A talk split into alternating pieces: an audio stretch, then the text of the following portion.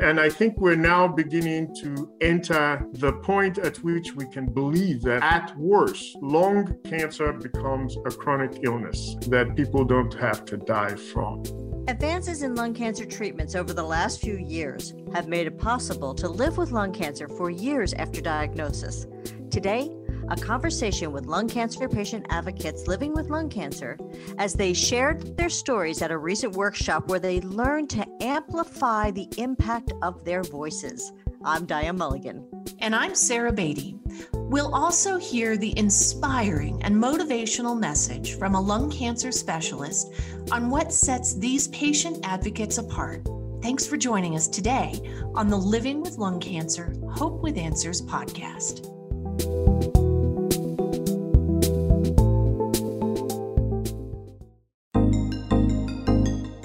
Lung cancer is a tough topic. It's a disease that affects patients, families, friends, co-workers. But first, it's a disease that affects people. The Hope with Answers Living with Lung Cancer podcast brings you stories about people living, truly living with lung cancer, the researchers dedicated to finding new breakthrough treatments, and others who are working to bring hope into the lung cancer experience.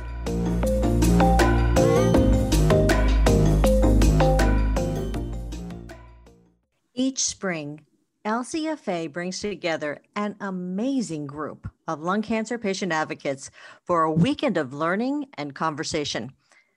Advocates get to hear research updates from some of L C F A's young investigators and details on the latest developments in lung cancer from world-renowned thoracic oncologists. This year, the meeting looked a little different because of the virtual format, but L C F A co-founder Kim Norris brought the group together with a fascinating discussion about the power of the patient voice. Patients may not realize just how powerful their voice can be in their own lung cancer treatment plan or in helping others through their journey. Patient voices are especially important and powerful in research-focused nonprofits like L C F A and patient groups that focus on specific types of lung cancer. And this year, we were so lucky to be joined by thoracic oncologist Doctor Raymond Osaro Gigiaban of Baptist Cancer Center in Memphis, Tennessee. He set the stage for using the power of the patient voice to explain what it means to be living with lung cancer. It is exciting, though, that where we are with lung cancer is, is, is a changing um, um, dialogue. We're going from uh, um, uh, embarrassment, uh, frustration, maybe a little bit of negativity to becoming more upbeat. And it is exactly people like you, actually, who will help us flip that story into a survival story. So others um, entering the arena for the first time don't um, get so overwhelmed by the darkness all around it that that they fear to navigate through to the other end. Kim, one of the most exciting things that Doctor O, and by the way, he asked us to call him Doctor O, one of the most exciting things that he talked about is the hope for people who are diagnosed with lung cancer today. Yes, it's a real change that's just happened over the last five, ten, fifteen years. When I first got into lung cancer patient advocacy years ago, the treatments available and the survival rates were not encouraging. Now there are so many reasons for newly diagnosed patients to be hopeful. We are making a lot of progress in lung cancer, and that is true. Um, and that progress has come very quickly, it seems like. Um, literally every few weeks, every few months, there is a new um, groundbreaking discovery. Uh, for many years, I have encouraged my patients, just do the best you can to stay alive. You know, the cycle of discovery is, is beginning to, um, to, to quicken. And um, the longer you are healthy, the longer you stay alive, the greater the odds that something comes in that rescues you from this, um, this problem. And, and I think we're now beginning to enter the point at which we can believe that that is not just, you know, pie in the sky, but that is something that we can expect to happen someday, where at worst, lung cancer becomes a chronic illness that, that people don't have to die from. That outcome was almost unimaginable just a few years ago. It's the reason we started L C F A, to fund lung cancer research that changes the trajectory of the lives of people diagnosed with lung cancer. We work with a group of people living with lung cancer to help spread awareness, information, and understanding of the importance of research funding. Doctor O talked about how important, how critical these patient groups are to changing the experience of so many others. We are emerging from the dark ages, but we're closer to the dark than to the light still with lung cancer. As each, each one of you is actually a self-selected person, self-selected for light, in the sense that each one of you not only was diagnosed with lung cancer, but you know the, most of you ha- know the driver of your lung cancer. And most of you have been able to attach to your lung cancer the key that opens the door to longer survival, your targeted therapy. As for you, so it ought to be for everyone. But unfortunately, that is not how it is. So the, then the challenge is, what is going on? And what can we do about it? Are you enjoying the Hope with Answers Living with Lung Cancer podcast? Consider making a donation to help L C F A produce this resource for patients or anyone seeking answers, hope, and access to updated treatment information, scientific investigation, and clinical trials. Just text L C F America to four one four four four to join in this important fight.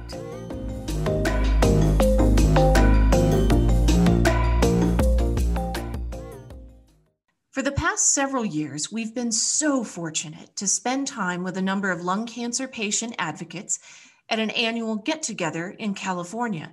This year, we listened virtually as the group talked about the power of finding your tribe, lung cancer patient advocates who share the same experience and sometimes even the same biomarker. This shared experience often helps newly diagnosed patients find their own voice to advocate for the best treatment plan. As more people are living longer, healthier lives with lung cancer, many find meaning in advocating for others, helping newly diagnosed patients know the right tests to get and the right questions to ask to be part of their own treatment plans. Some turn their advocacy into activism, lobbying for increased lung cancer funding, and raising awareness of lung cancer as the number one cancer killer. Finding and connecting with other lung cancer patients is much easier today, thanks, of course, to a quick Google search, but it helps to know what you're searching for. Searches like lung cancer survivor stories or K R A S patient groups will generally lead to useful and actionable information that can help patients connect to others going through the same experience, as advocate Terry Conneran learned.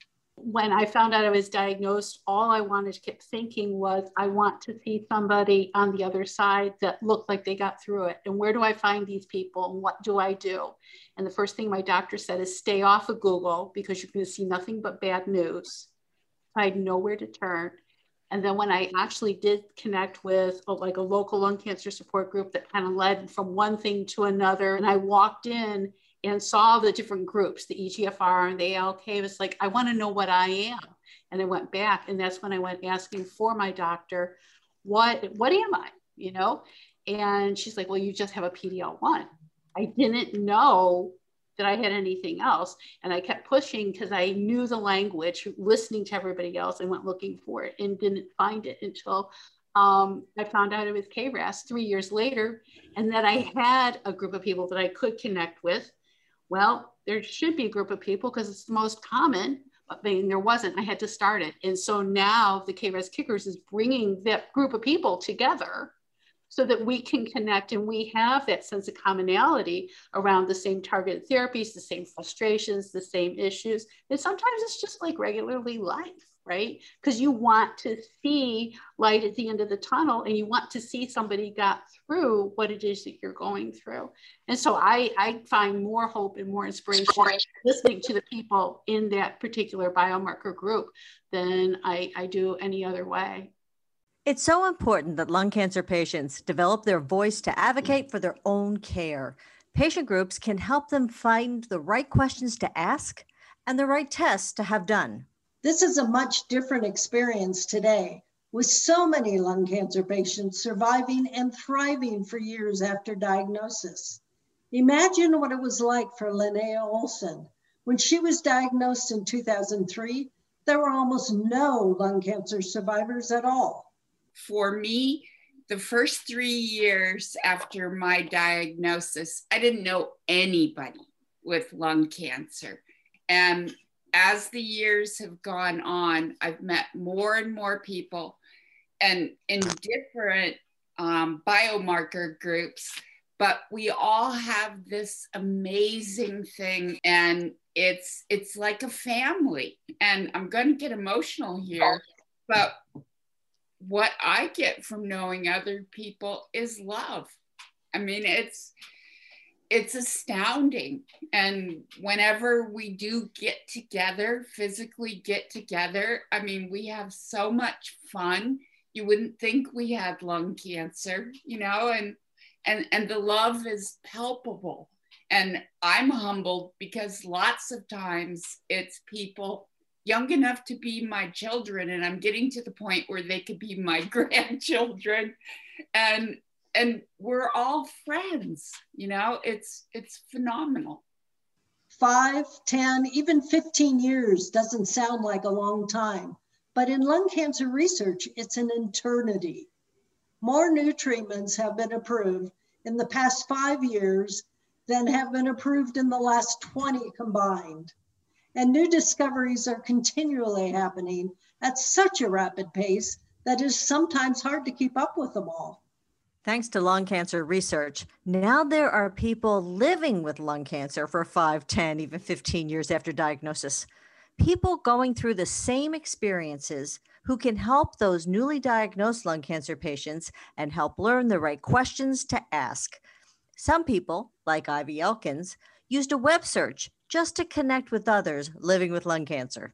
When I first um, was diagnosed, and, and I found out very quickly that I was E G F R, and, you know, but one thing that also helped me was I, I looked for, you know, I actually did go on Google, even though my, you know, I was told also not to, but I looked for blogs and other people, other women, you know, my age with kids who were like putting their stories out there. There was stuff out there. And it didn't necessarily matter at that point so much for me what biomarker they were. Like you said, Linnea, it was just the fact that there were people in the same stage of life as me who were managing to live with lung cancer. And, you know, that was incredibly helpful for me. But having those blogs out there with people's personal stories, that was huge.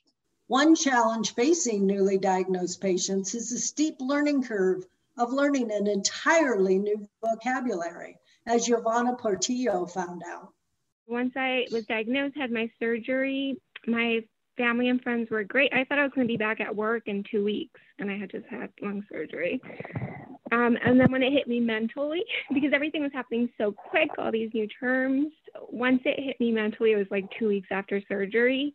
And yes, I did a Google search, and I was like, lung cancer support group. I need to find other people that have been through this before me so that I know I can get through it as well. And I ended up finding a local lung cancer support group through the Cancer Support Community here in Arizona, which they have monthly meetings. Um, they've been a great part of my life, and that's where I started sharing my story. But yeah, it, it was important to find others that had been through the experience you were going through actively.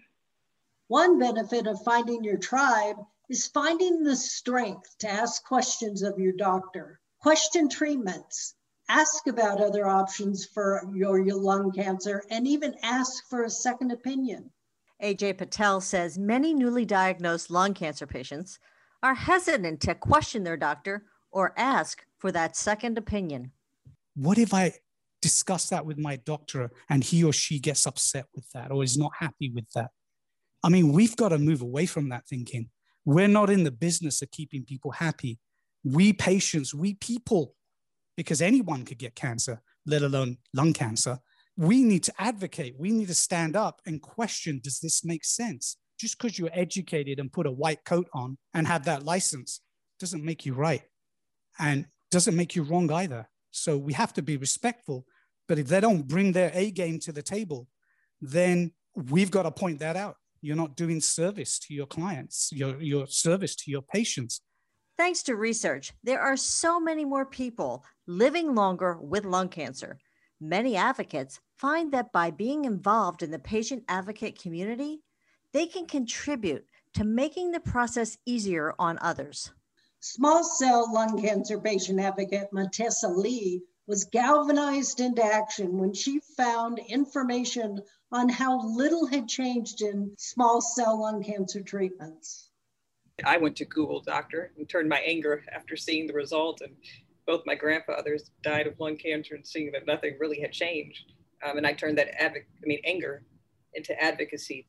We heard how some advocates use their anger, frustration, and sadness as motivation for their advocacy.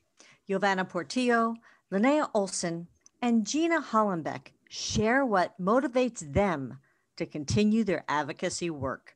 I think I use uh, the memories of those people that I have lost from the lung cancer community to give me that drive that I need, because I'm like, why, why am I doing this?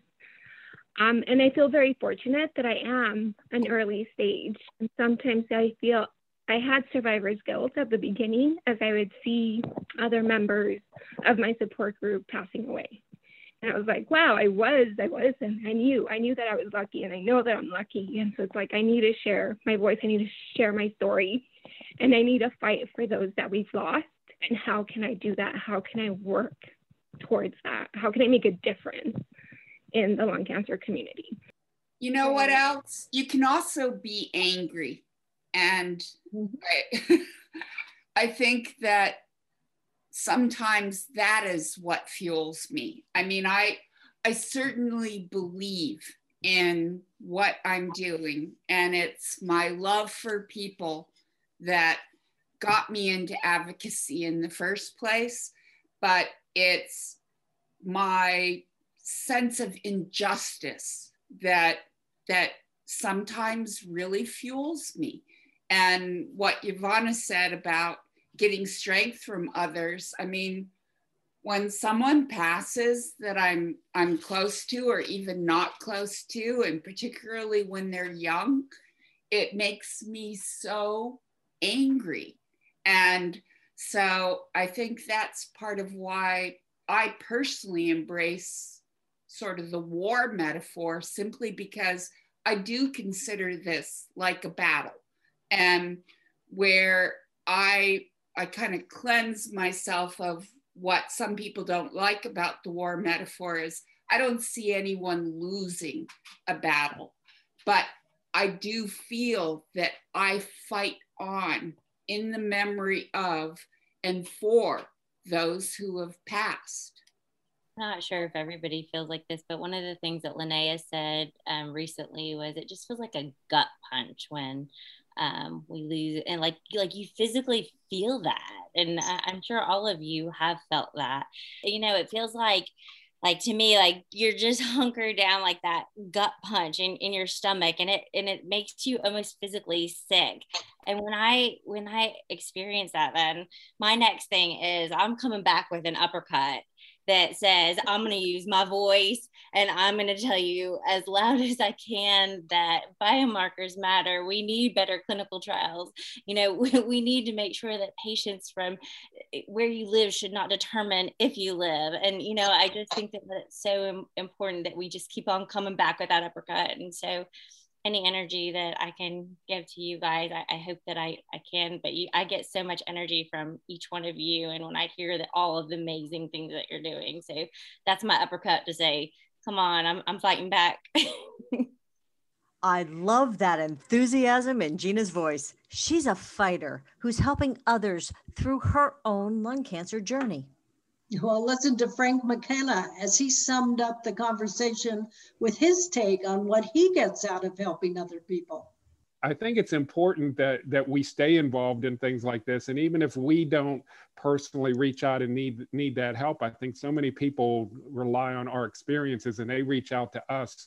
And it's just, uh, I think, you know, it's been very rewarding to me when when somebody says, oh, you've been a godsend because you've given me this information and I can't get it anywhere else. And that's just, I mean, I guess that's our purpose here, you know, as we're, you know, trying to to spread the word and be the advocates for this. But it it does work. And I know a lot of other people are involved in some of the same groups I am and, and probably experience that same thing.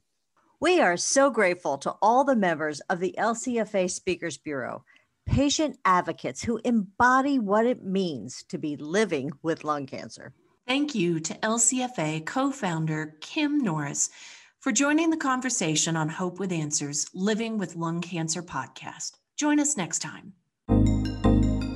Make sure to subscribe to the Hope with Answers Living with Lung Cancer podcast. You'll be notified every time a new episode is available.